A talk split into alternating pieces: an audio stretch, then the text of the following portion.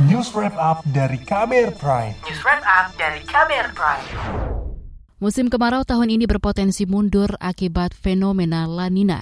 Akibat curah hujan yang lebih tinggi itu, sejumlah petani tanaman hortikultural berpotensi merugi.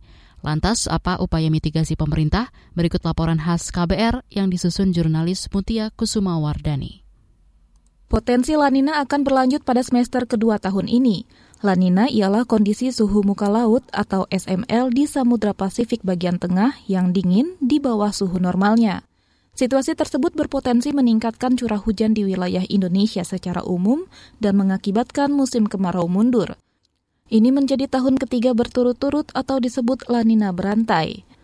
Kepala Pusat Informasi Iklim Terapan Badan Meteorologi, Klimatologi, dan Geofisika BMKG, Arda Senasopa Heluakan, mengatakan tingginya curah hujan itu akan berdampak pada komoditas pangan. Karenanya, pemerintah daerah dan dinas pertanian harus mengantisipasi hal itu. Tapi biasanya tanaman yang sifatnya hortikultura yang eh, apa membutuhkan kondisi kering ketika misalkan dia mau dipanen seperti tembakau gitu ya, itu barangkali kurang kurang favorable, kurang menguntungkan gitu.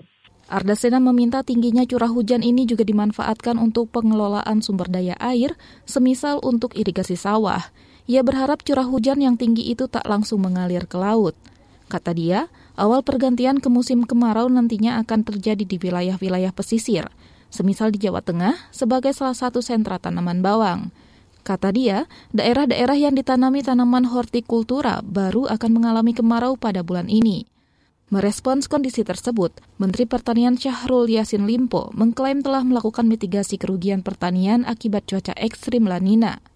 Untuk mengantisipasi dampak perubahan iklim hingga akhir tahun dan mengamankan produksi pangan kita, maka Kementerian Pertanian telah mempersiapkan kegiatan adaptif, adaptasi dan mitigasi.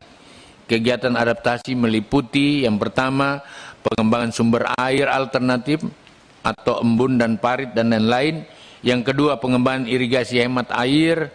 Yang ketiga pemanfaatan asuransi.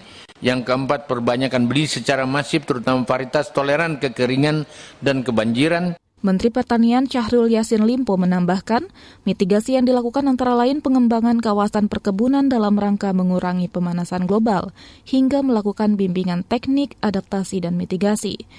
Selain itu, pemerintah juga akan mengembangkan unit pengelolaan pupuk organik. Menurut pengamat pertanian Hudori, sejumlah komoditas yang terancam adalah sayur-sayuran, cabai, bawang-bawangan, dan tomat. Itu sebab ia mendorong pemerintah mengantisipasi kerugian komoditas pangan akibat lanina. Tanaman-tanaman ini ketika panen itu sebetulnya tidak butuh banyak air gitu. Nah, kalau pada saat itu ternyata hujan masih turun lebat, kelembapannya tinggi, potensi untuk hama dan penyakit uh, tinggi dan potensi untuk terjadi kegagalan panen juga besar gitu. Nah, tinggal bagaimana ini di, di, di, dioptimalkan ya barangkali uh, mungkin uh, kalau praktek di beberapa daerah itu kalau dia bisa dilakukan di uh, apa kayak greenhouse gitu naungan tapi pasti butuh butuh biaya yang besar, Mbak. Pengamat pertanian Hudori sepakat dengan BMKG bahwa tingginya curah hujan juga harus dimanfaatkan. Kata dia, ketersediaan air harus dilengkapi dengan ketersediaan sarana produksi seperti bibit dan pupuk yang terjangkau oleh petani. Selain itu, pemerintah harus membantu modal petani untuk menanam ulang komoditas pangannya yang terancam gagal panen.